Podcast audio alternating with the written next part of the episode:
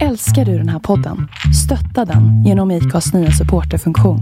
Det är helt upp till dig hur mycket du vill bidra med och det finns ingen bindningstid. Klicka på länken i poddbeskrivningen för att visa din uppskattning och stötta podden. Hej, det är Ryan Reynolds och jag är här med Keith, co-star of my upcoming film If, only in theaters May 17th. Do you want to tell people the big news?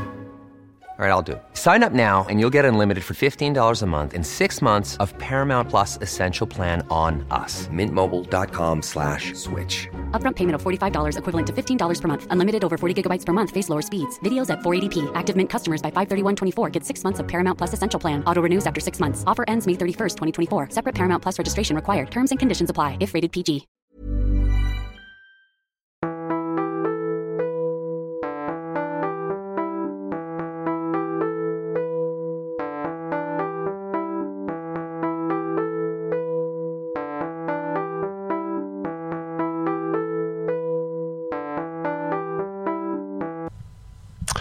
Välkomna till Snobbpodden så här fem i tolv år, årets sista timmar. Jag sitter Ja, här. det är det verkligen. Jag sitter här per länk, as per usual, med min fantastiska poddare och vän Peder som sitter i sängen och spelar in idag. Ja, visst. Eh, klockan är ju ändå 22 och det är ju sent för en gammal farbror. Ja, men med tanke på att du sällan går upp före tio. Förvisso helt sant. Eh, underbart. Jag tänkte idag att vi skulle avhandla lite vad vi gjort under julhelgen. Men framförallt prata om nyår. Med allt vad det innebär. Mm. Ja, Och lite annat smått och gott. det låter väl som ett bra upplägg. Vi kommer säkert prata om någonting helt annat ska du se. Ja, jag vet redan nu en sak. Men innan vi går in på det så är jag nyfiken på hur far- firade familjen Lamm ny, nyår, på så här, julafton? Julafton, ja. Eh, båda våra ungar kom ner från Stockholm och eh, förärade oss med sin närvaro i ett par dagar. Det var väldigt härligt och det åts eh, på nyårs... Nej, inte alls, utan på, på julafton så körde vi julafton à la Provençal så att vi körde med humrar, havskräftor, ostron och eh, någonting till. Räkor var det nog också. Och så körde vi hemkörd aioli till det. Eh, och eh, en väldigt god eh, lö fransk lökpaj. Och så körde vi champagne och sancerre. Två frågor. Är ni sådana som slår aiolin för hand eller fuskar ni med stavmixer? Nej, jag körde den för hand. Mm, det är den bästa träningen. Ja, men ja, jag har ju tennisarmbåge för att gnälla lite grann så det är inte jätteskönt.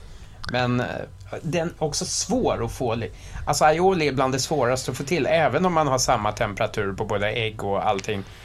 Eh, så blir den rinnigare Mm. än färdigköpt. Som väl innehåller typ plast eller vad det nu kan vara för någonting. Finns risk. Sen är jag nyfiken fråga nummer två. Jag vet ju att sonen är en väldigt duktig sommelier. Eh, Vad Mm. var, det, var det han som bestämde vad som var i glasen? Ja, så är det alltid. Mm. Eh, och han brukar fnysa åt mina banala pavor med skruvkork. Eh, men eh, jag har några i källaren som är lite bättre än så. De, de snokar han upp på nolltid. Så inget svulstigt Fanny och Alexander julbord alla svensk eh, tradition? Nej. Eh, däremot körde vi på juldagen, körde vi, då hade jag faktiskt eh, varit och hämtat en tupp från grannen. Han hade spelat ut sina dagar eh, och hamnade i min ugn. Eh, och honom fyllde jag med mm, äpplen och lök. Och så griljerade jag honom ungefär som man gör med julskinka. Med en fin senapsyta sådär. Han blev väldigt god. Han avåts eh, med gårdagens aioli. Det blev väldigt bra till. Men så körde jag faktiskt både rödkål och grönkål, prinskorv och älgköttbullar. Så det blev lite juligt där. Och så körde jag eh, en väldigt bra hemgjord mumma på, eh, du vet den där lite lyxigare mm, julmusten som är med bygelkork. Ja, ekfatslagrade. Ja, just det, precis. Den är ju fin. Ja, och den är ju väldigt bra och alltså man tager vad man haver så jag blandade upp den med några burkar Peroni. Och det blev väldigt gott. Kan du Ja. tänka dig? Absolut, men du hade madeira och allt i också. Nej, jag fuskade för jag tyckte att det smakade tillräckligt mycket. Jaha. Det blev så jävla mulligt ändå. Ja, några skvättar eh, portvin hade jag i. Ja, smaskens. Vi hade faktiskt ingen mumma på julafton. Det var nog första gången på länge. Det är ju så jäkla gott. Det är gott. Men jag Alltså, kände det, också det är att... någonting som man egentligen kunde dricka oavsett jul. Ja, Det kan man väl dricka liksom året runt, för det är jädra bra. fantastiskt gott är det. Mm. Julmust och påskmust, jag har förstått att vi svenskar dricker 50, tu- eh, alltså 50 miljoner liter per år. Ja, det är Det är mycket. helt obegripligt mycket. Det är ju en hel sjö. Ja, det är väldigt gott just när man dricker det så sällan. Jag dricker ju aldrig läsk annars, men Nej, några gånger per jul och två dagar på påsken. Mm. Jag köper ju en annan eh, dryck. Alltså så- jag dricker det aldrig, förutom i blanda ut det med pilsner. Alltså blanda ut Alltså inte, kan... inte som det är. Jo, men det kan jag dricka till fikan, 11-kaffet. Mhm. Till kakor och sånt, det, är- det är fint. Ja, men jag köper ju en annan, du vet den här legendariska ostbutiken som jag alltid hyllar hemma i Kungsbacka som ser ut som det gjorde Mm. Just förr. Ja. Där man kan köpa bröstkarameller och sånt där. Ja. Och korv på ring.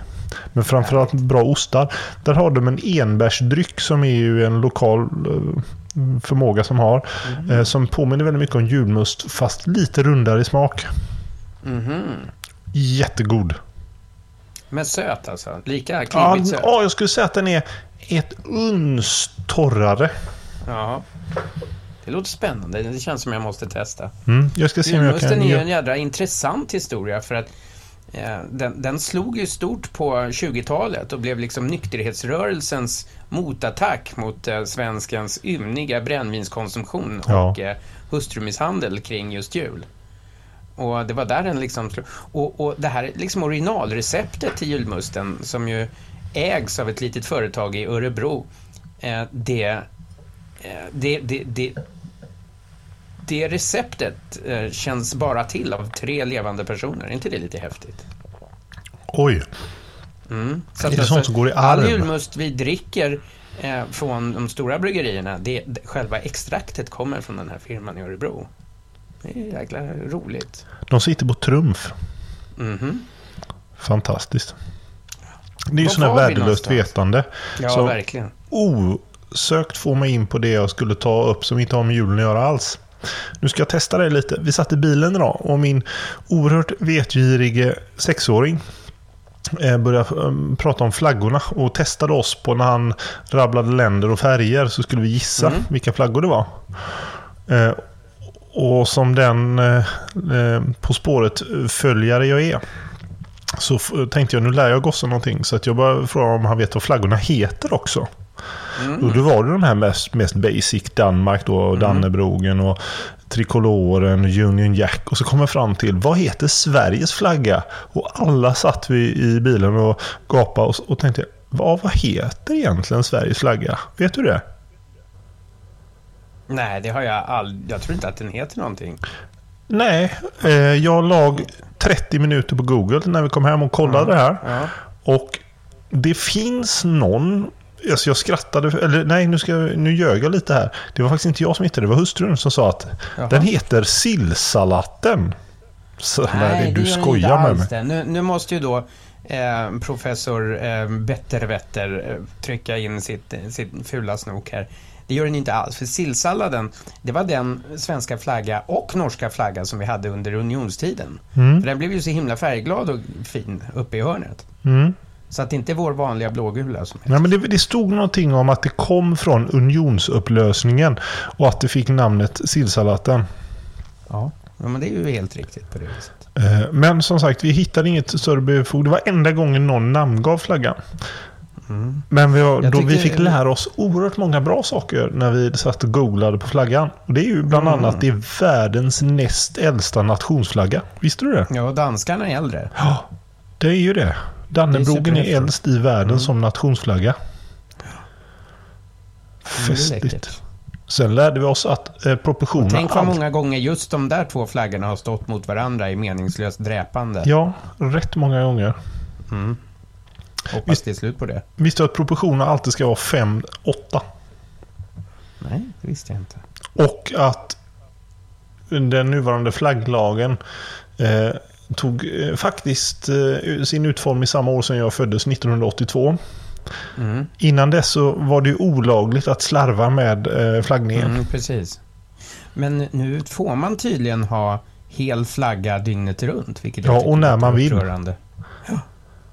Ja, konstigt, Jag lärde mig en sak väldigt tidigt, att min bror som är officerare har oerhört stor respekt för flaggan. Och såg med fasa ibland på när jag eh, både fi- firade upp och ner och fäste och tog hand om min flagga. Ja, Och jag har lärt mig nu hur eh, vördnadsfullt man ska göra det, vika ihop den Mm. och göra det. Och den får aldrig toucha marken. nej absolut inte. Utan den ska läggas på axeln på ett snitsigt Ja. sätt. Och sen måste man vika ihop den så att det gula inte syns. Kan du det? Det är skitsvårt. Det är jättesvårt. Ja. Man vill ju bara göra en sån där fyrvikning liksom några gånger Ja, fram och tillbaka. Men det får man absolut inte. lakan. Nej.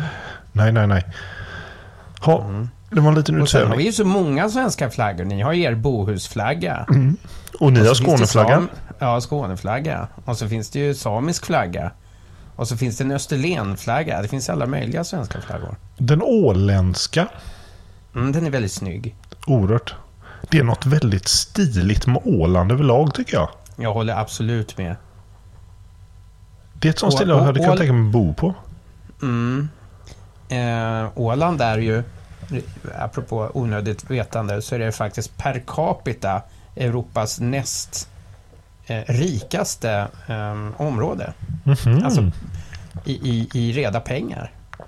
Det är bara Monaco då som trumfar det eller? Ja, ja precis. Monac Monacoborna är rikare än ålänningarna. Men därefter kommer ålänningarna. Och det är en väldigt intressant historia för att ålänningarna var ju liksom fattiga sillstrypare och sälklubbare ända fram till slutet av 1800-talet. Men då kom ålänningarna på att ja men vänta nu händer det någonting. Eh, så de märkte att den här trafiken med, eh, med barkskepp alltså, och fullriggare började avta till förmån för ångbåtar som gick transatlantiskt. Och då började åländska skeppare att köpa upp de här stora stålskroven då, eh, med, med, med tre, fyra master. För att man tänkte att det finns ju en del rutter som inte behöver den där snabba ångbefordran utan man kan segla lugnt och fint med en fullriggare. Och det där visade sig vara en väldigt fiffig grej. Va? Så de köpte upp båtar som annars skulle gå till skrot. Och så kunde de segla med dem i 10-15 år till. Eh, och fick liksom ett gratis tonnage som hamnade på, på Åland. Och då började också skepparna där, liksom de små rederierna, att bjuda in vanliga liksom, eh, fiskargummor att också vara med och satsa eh, på rederierna. Alltså alla blev aktieägare och alla blev spekulanter i olika laster och sådär. Och startade sina egna små privatrederier. Och den där traditionen har levt kvar. Så en förbluffande stor del av världshavens tonnage tillhör ålänningar. Vad häftigt, hade ingen aning om. Det är därför de är så jädra rika. Och jag känner en, en rolig snickare. Och han har specialiserat sig på åländska uppdrag. För ålänningar, de är då väldigt low key. Och på Åland får man inte visa att man är miljonär, även om alla är miljonärer. Eh, så hans specialitet har blivit att, du vet sådana där lite småhus som man har där i Mariehamn. Eh, han bygger ut dem, eller bygger ner dem snarare, ner i backen. För att folk vill ändå ha sitt gym, sin bio och sitt Porsche-garage. Och eh, det man inte kan bygga uppåt kan man ju ändå spränga sig ner i backen. Så han bygger snygga hemmabios till eh, rika ålänningar. Så att när man går förbi på gatan utanför så tror man bara att det är ett, en liten stuga. Men så är det ett palats där inne. Det är lite snobbigt kan man ju säga.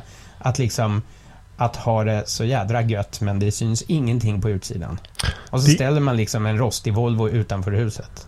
Det är ju snobbheten i dess absolut förfinaste och bästa form så som jag ser det. Mm, ja, absolut. För jag Mm, är älskar den här supersnyggt. snobbigheten som inte är vulgär. Mm. Ja, de är synnerligen ovulgära. Finns Ja, det något som härligt. heter ovulgär? Jag måste besöka Åland känner jag. Ja, det måste du göra. Åland är faktiskt riktigt gulligt. Även om jag tror att man skulle få lite lappsjuka där om man eh, stannade där allt för länge på denna karga ögrupp. Men jag vet Eller? att de har bra golfbana och jättebra restauranger. Mm. Men det är för att de har så mycket cash och de vill ju äta gott på sina fina restauranger. Mm. Ja, fantastiskt. Och jag tror också att det där med fartygstrafik, det är någonting som har framtiden för sig. När vi kommer att eh, kanske inte använda lika mycket flygtrafik. Säkert inte. Vi pratade om det idag med några bekanta. Frågan är om man kommer resa så väldigt mycket i framtiden som vi har gjort alltså. Nej, inte så mycket, men jag hoppas att vi inte behöver sluta resa. Det vore dystert. Jag är ju positivt lagd. Jag är rätt säker på att med forskning och utveckling så kommer man ju liksom utveckla plan med väte och det är kevlar och allt. Allt för att göra det, Mm. Det är mer... klart att man kommer. Ja. Och jag väntar fortfarande storökt och av självande upphetsning på eh, återinförandet av zeppelinare. När ska det hända? Så otroligt sympatiska farkoster. För jag ser här i min lilla eh, ruta där jag ser ditt eh, ansikte och din väldigt snygga, roliga tapet i bakgrunden.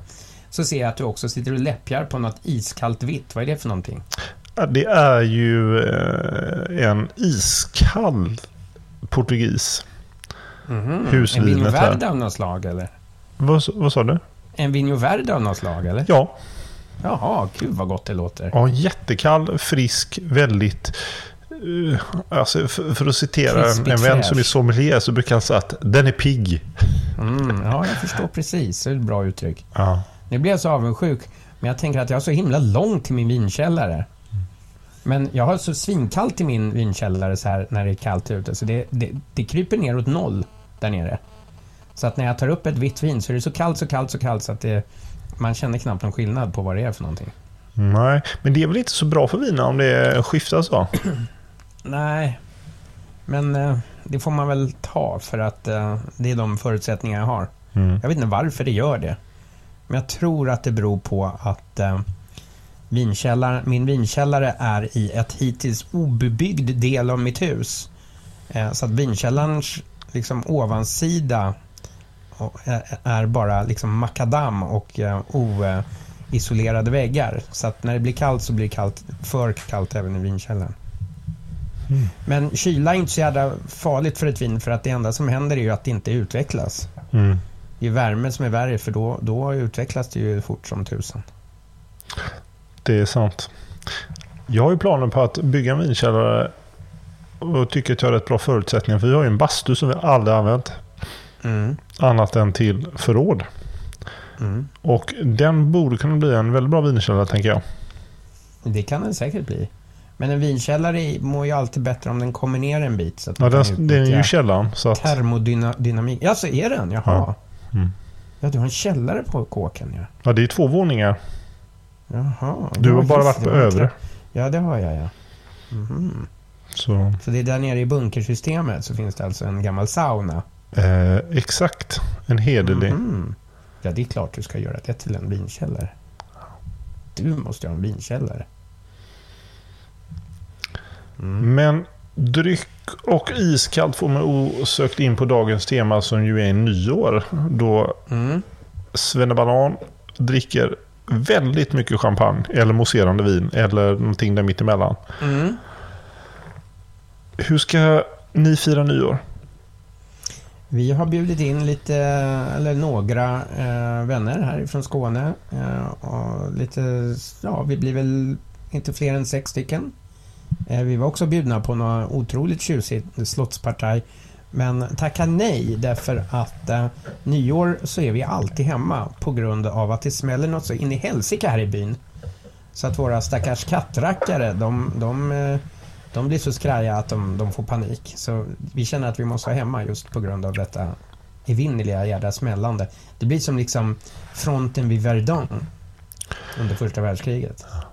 Jag trodde vi hade kommit lite längre än att det har minskat med fyrverkerier. Nej, jag tycker det har tilltagit. I alla fall här ute på vischan. Det är tydligen väldigt, väldigt roligt att smälla. Det tyckte jag också när jag var 12, men det, det gick ju över sen. Ja. Alltså gör man en sån här eh, vad säger jag till det, logisk lista med pros and cons. Så är det ju rätt mycket på, på den negativa sidan. Det går ju inte att komma ja, det är ifrån. det verkligen. Nej. Det är liksom dåligt för miljön, det är farligt, det är onödiga pengar om man får vara surgubbe. eh, visst. och djuren blir livrädda. Och på Ja. positiva sidan är att ja, det är jätteskoj i typ en minut. Ja. Och här i Skåne finns det ju så otroligt mycket hästar. Och hästar mår ju urilla av det där. Mm. Så jag tycker att det är, det, det, är liksom, det är en väldigt egoistisk typ av underhållning. För det är bara roligt för de där smågrabbarna som pangar av det. Här nere där jag Det är nog bor är det rätt många storgrabbar som pangar av Ja, det. det är rätt stora Ja. pjäser. Ja, det känns... Ja, jag vet inte. Ja. Envar får väl bli salig på sitt maner. Ja, Men i mina glasögon ser det helt rubbat ut. ja jag, jag är nog beredd att hålla med där. Nu kommer den till den stora frågan som jag vet att det är faktiskt flera lyssnare som har hört av sig och bett oss prata om just det här. Det är ju kläderna på nyår. Mm. Kommer du bära smoking? Ja, jag har ju då... Jag kommer inte köra full smoking med, med, med fluga och lackskor och sånt där eftersom jag vet ju inte... Jag skulle inte tro att våra gäster dyker upp med det. Och det är ju jäkligt oförskämt att vara överklädd visavi sina gäster. Man får inte vara tjusigare klädd än sina gäster. Ehm, så att ehm, därför tänkte jag köra en smokingjacka och kanske en svart polo. Eller något i den stilen. Mm. Lite hemmasmoking. Snyggt. Och eh, ett par eh, snygga sammetstofflor. Vi tänker väldigt likt där. Och nu skulle jag vilja resonera lite med dig här. Ska, för, förlåt, ska du ha gäster? Ja, Eller ska ni någonstans? Ja. Som kommer över till er? ja. Mm. Vi kommer inte ha smoking. Nej. Men du kör en snygg smokingjacka? Hemma feeling smoking, smokingjacka? Vet du vad jag gör och har gjort de senaste åren? Med något få undantag där jag har haft full smoking. Jag kör en väldigt hemmasnickrad variant på hemmasmoking.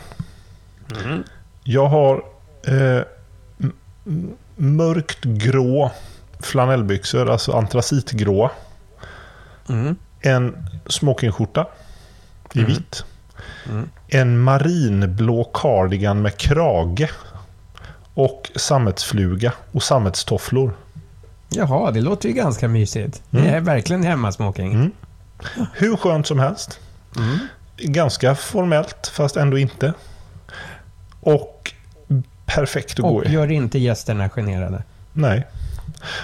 För det är en sak jag reagerat på. Här vill man ju, nu vill jag inte att den dåliga snobbiga sidan av mig ska komma fram.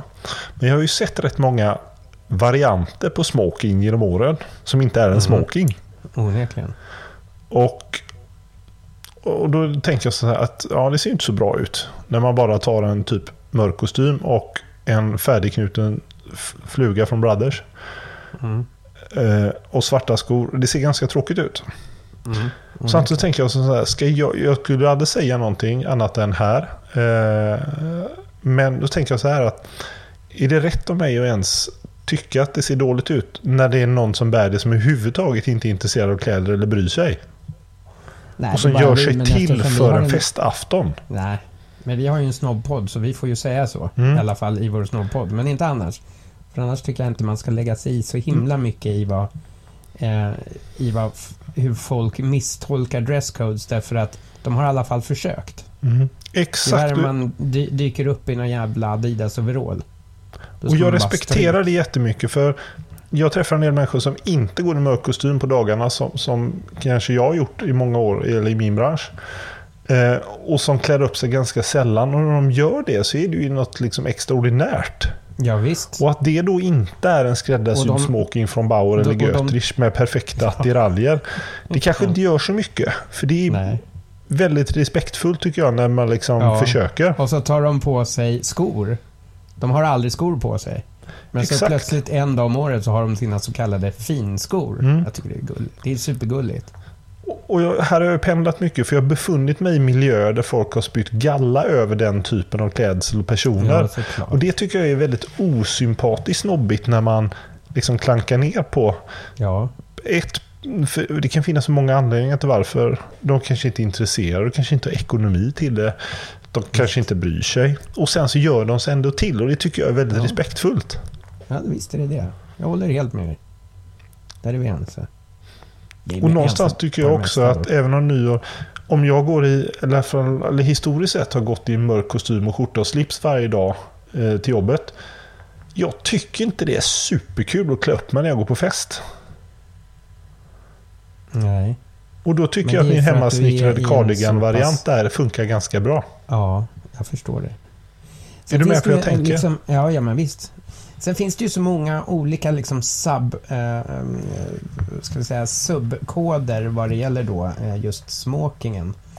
Eh, och eh, i, i, i USA, som är, där ju smokingen faktiskt kommer ifrån, från The Tuxedo Club, så finns det ju, jag tror det finns fyra eller fem olika liksom gra, graderingar på hur man klär sig i smoking. Eh, jag tycker det, vi har säkert babblat om det här tidigt, men någonting som jag tycker är, både fult och tråkigt, det är att ha slips till smoking. Jag tycker då, då blandar man ihop det och förstör det hela. Det blir väldigt mycket fashion för mig. Jag ser Ja, det på visst. En svindyra... smal svart slips. Ja, jag ser det på Oscarsgalan rätt ofta på Ja. väldigt snygga kändisar som är vältränade och bär upp det de bär väldigt väl. Ja. Och det är snordyra italienska smokingar. Ja, Och så, och så är det en svart slips till. ja visst. Nej men jag håller med dig. Det, det, är, skoj, det är inte så skoj. Och sen tycker jag eh, liksom sneakers till smoking, det är också jätte, jättetråkigt. Ja. Bara för att någon har haft det en gång och det var fräckt liksom med ett par röda Converse. Så var, funkade det bara en gång. Sen blev det jättetråkigt. Och till och med om man har någon sån här samlar-sneaker som kostar 800 dollar. Så tycker jag att det funkar inte i alla fall. Nej. Eh, men eh, jag tycker att eh, det, då finns det ju en sån där lite gammaldags regler att det här med sammetsmoking. Det har man ju bara om, om man är värd. Och är man värd så är man ju hemma hos sig själv. Eh, och det tycker jag är lite sympatiskt. Så det, det kan man ju faktiskt ha. En sammetsmoking. Sen tycker jag också det där att eh, byxorna måste revär. Ja, det är ju då, då har man ju kommit upp i lite högre, eh, ska vi säga, under, under eh, reglemente.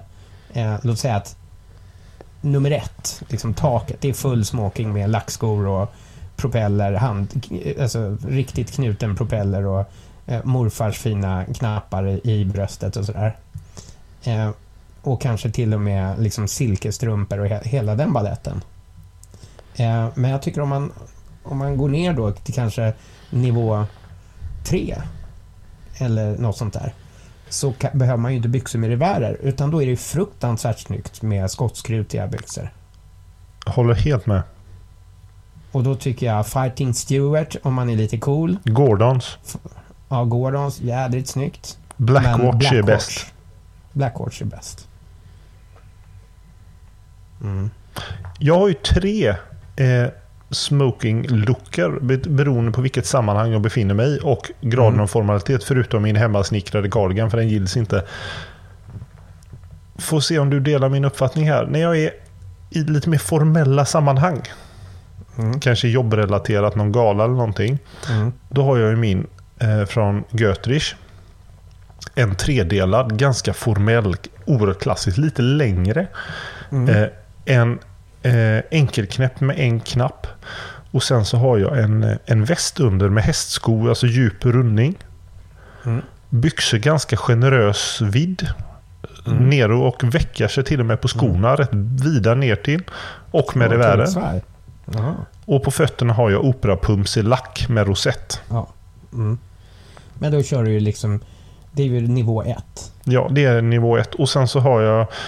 Eh, Och då har du morfars guldknappar i skjortan. Ja, jag har faktiskt sterling silver, antika. Funkar det också. Eh, och sen så har jag manschettknappar i sterling silver från 60-talet med små elefanter på som jag hittade på en, en antikaffär i London. Ja, coolt.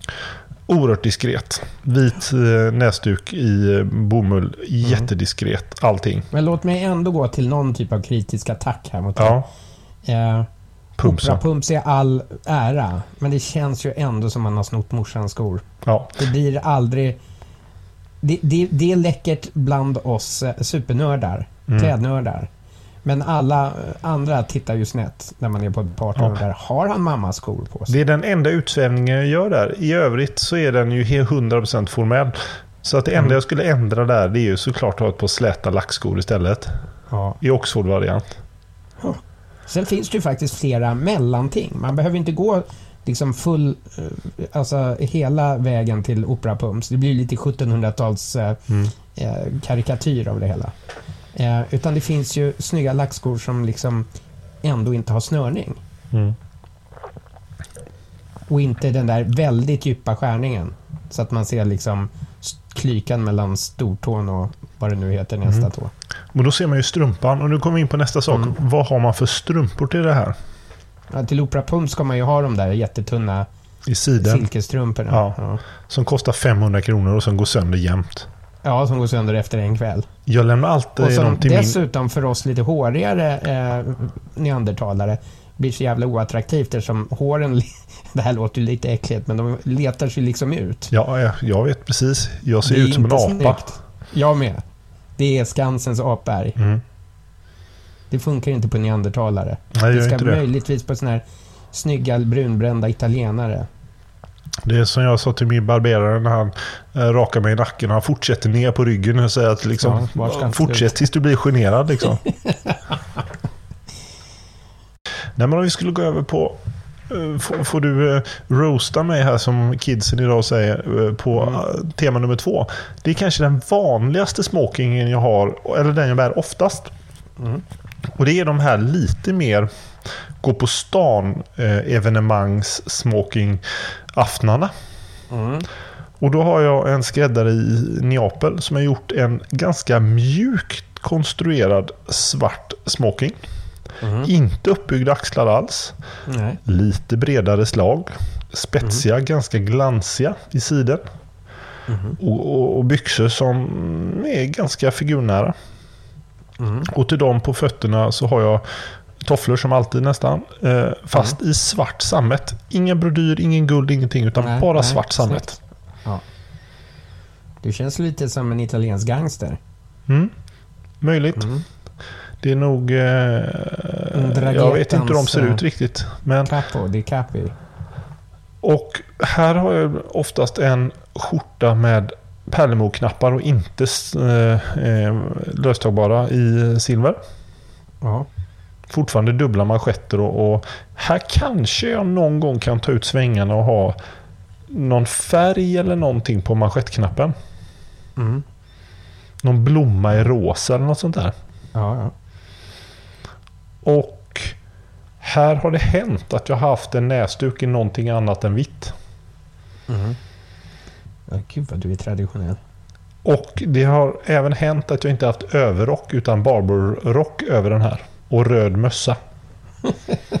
Okej. Som jag i och för sig har tagit av mig när jag kommit in. Mm, ja, det får vi hoppas.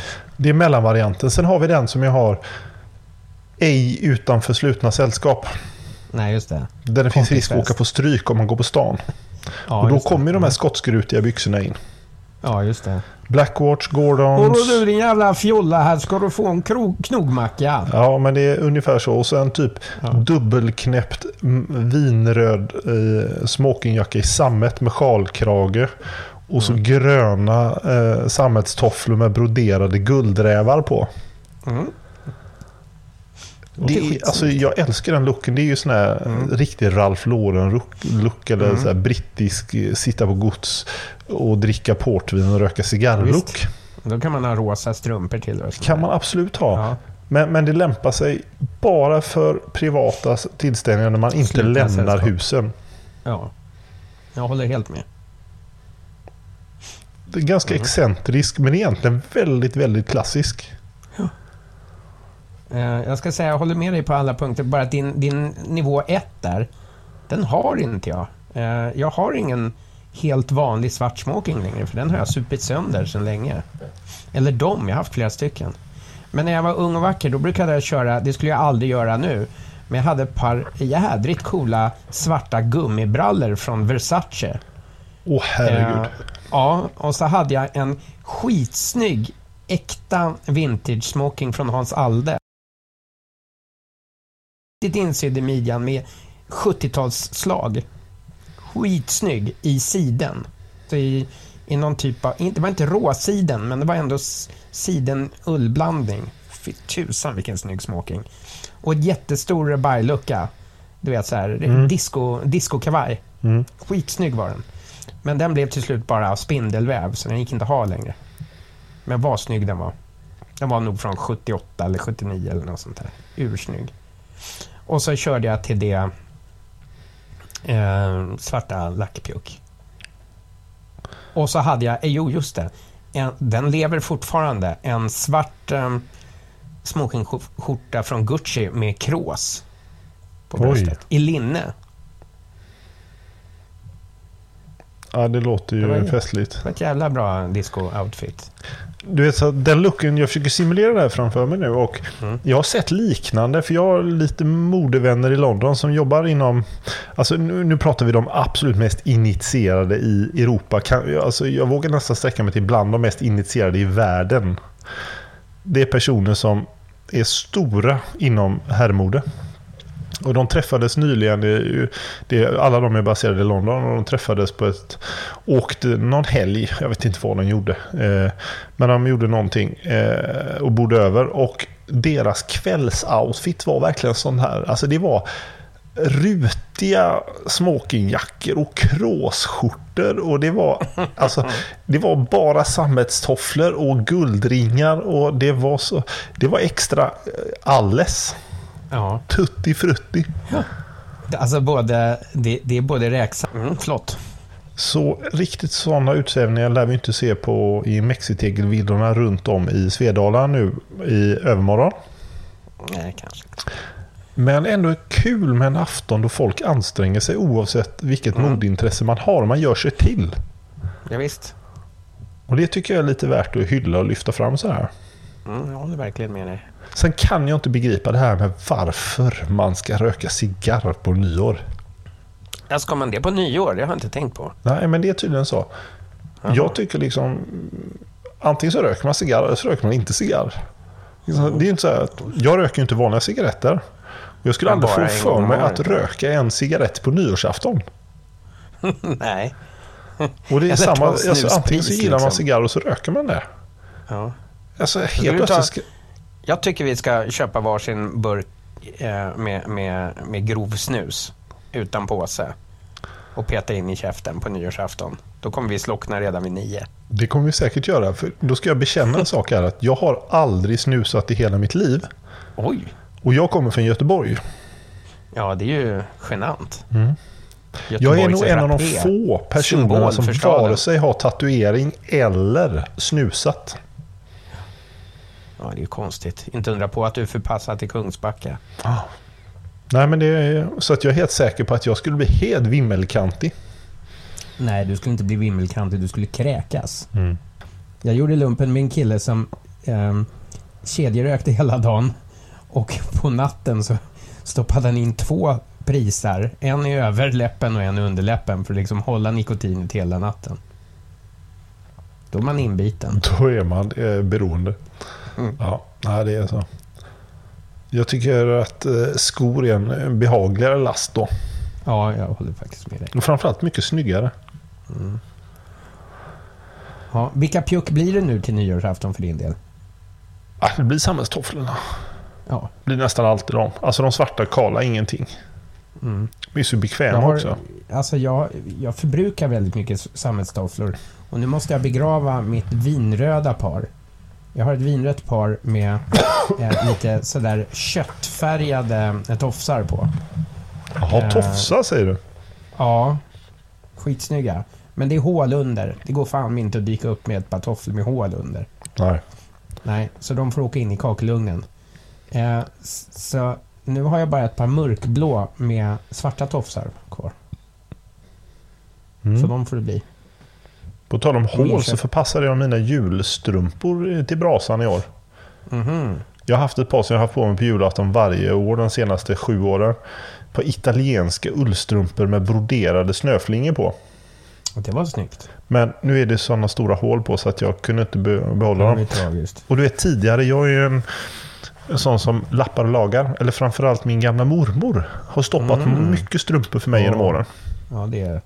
Men nu är mormor, fyller hon 95 i februari. Så hon kan inte lappa längre. Hon ser inte. Ser gör hon men det är svårt tror jag. Ja, ja men det ska du nog låta henne slippa. Eh, men där kan jag säga att på Livrustkammaren i Stockholm så finns ju Gustav IIIs fantastiska maskeraddräkt från den ödesdigra kvällen 1792 där. Och eh, hans fina strumpor, trots att han var kung, så ser man då att de är stoppade både i tårna och på hälarna. Men, Så att eh, men det, det, var, där det var tror inte jag är sparsamt. konstigt. För dels var det den tiden, liksom, masskonsumtion fanns ju inte. Och Nej. Visst, han var kung, han kunde slänga det. Men titta på prins Charles. Den bästa av föredömen när det kommer till hållbar konsumtion och mode. Ja. Titta nära på hans kavajer. Man kan faktiskt se lagningar både här och där. De kan Ja. vara nötta på, på manschetterna. Absolut. Skorna kan ha någon spricka, men de är välputsade. Ha- Han ser verkligen till att eh, använda Fast det- saker så länge det Men går. det hör ju till hans exempel. Nej, men han är väl, och sen är han ju en väldigt bra ambassadör för, för den här Campen of Wool. Alltså Mm, ja, visst. eh, traditionen och eh, hantverket i England och framförallt ull och tygindustrin. Mm. Men han hånas ju lite grann att det är just det där är det enda han bryr sig om och kan. Ja, jag är inte på plats och kan kritisera för jag vet inte vad han... Men, men det tycker jag han gör med den äran och är en väldigt bra eh, ambassadör för. Mm. Däremot kan jag Ja, inte komma på att jag har sett, kommer ihåg så väldigt mycket annat vad de är ambassadör för. Hans hustru. Vad gör hon på dagarna? Har du koll på det? Jag tror att hon eh, är, liksom klipper lika mycket band som han och inviger eh, trädgårdsutställningar och sånt där. Mhm. Intressant. Ja.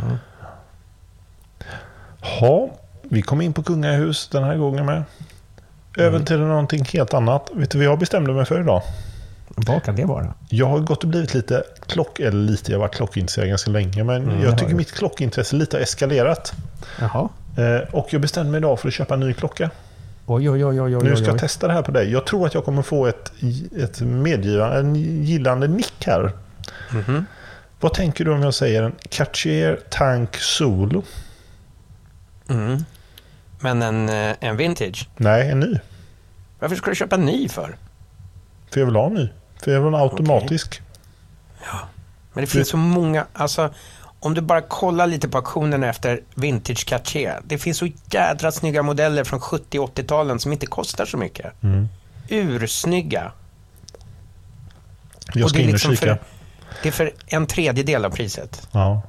Nu säger jag inte att man inte ska köpa nytt, men om man har råd ska man absolut göra det. Cartiers jädra snygga grejer. Ja, Men jag tycker det. Det är väldigt klassiskt tidlöst. Och den, det, fin, det finns ett, en tom plats i, där jag skulle vilja lägga den. Och Mm. jag ser att jag skulle kunna ha ganska mycket nytta av den. Och bära den rätt ofta. En, en, missbrukare som kommer med massa olika förevändningar här. Ja. Du har redan klart- tänkt ut liksom en, en, en, en ursäkt för ditt enorma eh, onödiga inköp här. Det, jag skulle sträcka mig till att det var vare sig väldigt enormt eller onödigt. Enormt för mig det är att köpa, köpa bilar och båtar och sånt. Det är Ja, enormt jo. det är både dyrt och tappar i värde och är... Ja, det gör det. En bil Så fort du behöver man vrider egentligen om mest för att ta nyckeln så har du blivit av med halva värdet. Ja, men lite så. En klocka. Eller värdet, inköpspriset. Ska vi inte blanda ihop. Skulle man köpa en bättre begagnad ny klocka eller en Mm. vintageklocka så, så är det ju lite grann som att ha pengarna på ett sparkonto med 0% ränta. Ja. Nej, inte 0% ränta. Alltså, det, om man bara vet vad man ska köpa i vintageklockor Ja, då- så är det en fantastisk Ja, prisutveckling. men om man inte gör det för att spekulera och ha en vinstuppgång så är det liksom det är någonting värdebeständigt. Skulle man någon dag bestämma sig för att nej, jag vill inte ha den här mer eller behöver inte den mer. Så kan man alltid sälja den. Men en båt som du har kört i fyra år, det är, liksom, det är, det är som en... Du öppnar proppen på ett badkar och bara ser Ja. tusenlapparna som åker ut där. Jajamensan. Och det det. bär mig lite emot. Men, har du te- men eh, det är Cartier har tänkt i alla fall. Mm, jag tror En det. tank av något slag. Ja. Ja, men, eh, innan du köper, kan du inte skicka mig lite bilder? Jag vill se. Det ska jag göra. Och jag ska Och, eh, helt ja. klart börja botanisera bland eh, lite vintage. Det problemet är att de oftast är väldigt små och jag har ju rätt stora handleder Ja, så de försvinner lite och det är det som är De är mer problemet. i min storlek. Yes. Men eh, efter, ska vi säga, efter 1990 så blir de mycket större. Mm, då ska jag kolla på det. Guld. Nu så här i För det är pausen. väl guld du tänker? Nej, jag tänker stål.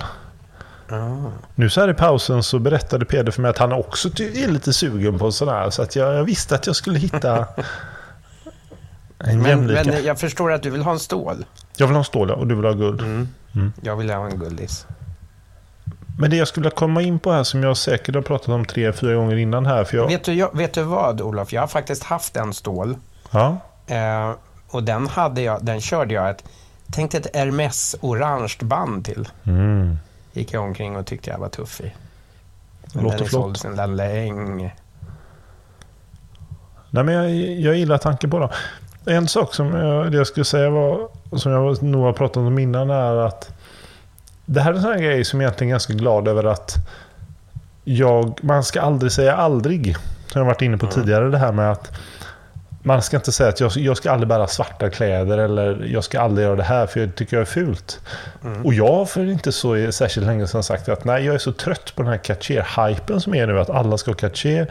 Och att det är det enda jag ser i mitt flöde på Instagram. Och, nej, jag ska aldrig ha en Cartier. Och sen helt plötsligt så bara, har jag provat den och säger bara Wow, vad fin den Den var. satt som en smäck. Ja. Och, och då tycker jag det är härligt att ja, jag kan ändra mig. ja, man ska alltid kunna ändra sig.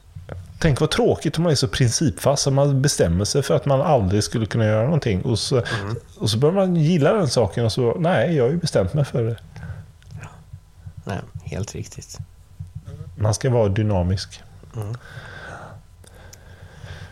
Vad mer Ja, hör du. till? Maten. Mm. Jag, alltså, jag tänkte köra favoriter i repris. Jag kör uh, skaldjursfrossa igen. Ja, Och fransk fint. lökpaj. Mm. Och vet du vad? Jag köpte från, det finns en, en fantastisk grunka här i, i Skåne som heter Lomma fiskvagn.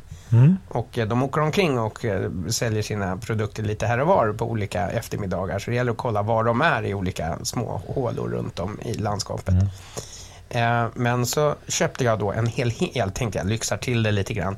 Så jag köpte en hel hink med havskräftor som var eh, få- fångade i Danmark. Eh, det måste varit då i Ka- Skagerrak.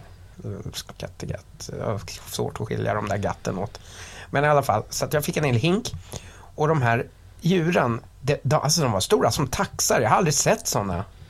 De var enorma. De var alltså som eh, mindre, mindre typen av hummer. Om du får en liten hummer. Så stora var de stora. Alltså Oj. de var ju fruktansvärda. Jäklar. Så jag hade ju en hel hink så att eh, det gick ju inte att äta. Eh, så många. Så jag tänkte då fryser jag in hälften till nyår. Så att de Perfekt. blir i min frys. Mm. Väldigt god lag till. Underbart. Och där sparar du väl skalen och bränner av det och kör en riktigt god soppa till förrätt. Mm. Eh, jag gjorde... Eh, jag, vi käkade ju då på, på julafton så käkade vi en hel jävla hög med skaldjur så att jag eh, gjorde en fond på hela skiten. Eh, men jag hade, jag, hade inga lediga eh, iscubicles, vad det heter, ja du vet. Eh, isfack. Så att jag körde ner i allt sammans i en burk. Mm. Då kan man göra en bra soppa av. Absolut. Då är det bara i med lite tomatpuré, massor av grädde och så konjak och dill. Mm, Alltså det är så gott. det är det. Och kanske några kräftstjärtar. Ja, kan man lägga på toppen. Smaskigt. Vi hade tänkt att bjuda på eh, sån här... Vi har en saltsten. En häll. Ja, just det. Så att det Och lägga sorts... oxfilé på den eller? Nej, eh, hängmörad entrecote. Mm. Eh, så det blir som någon sorts teppanyaki-variant. Ja. Är den så pass stor den, Mm. den saltstenen? Ja, Men vi är bara fyra. det är bra. Ja, ja. Så det är ja det funkar ju. Det låter ju väldans gott. Ja, så det blir nog det till huvudrätt. Mm. Tänker jag. Inte dumt. Dumt. Och så champagne.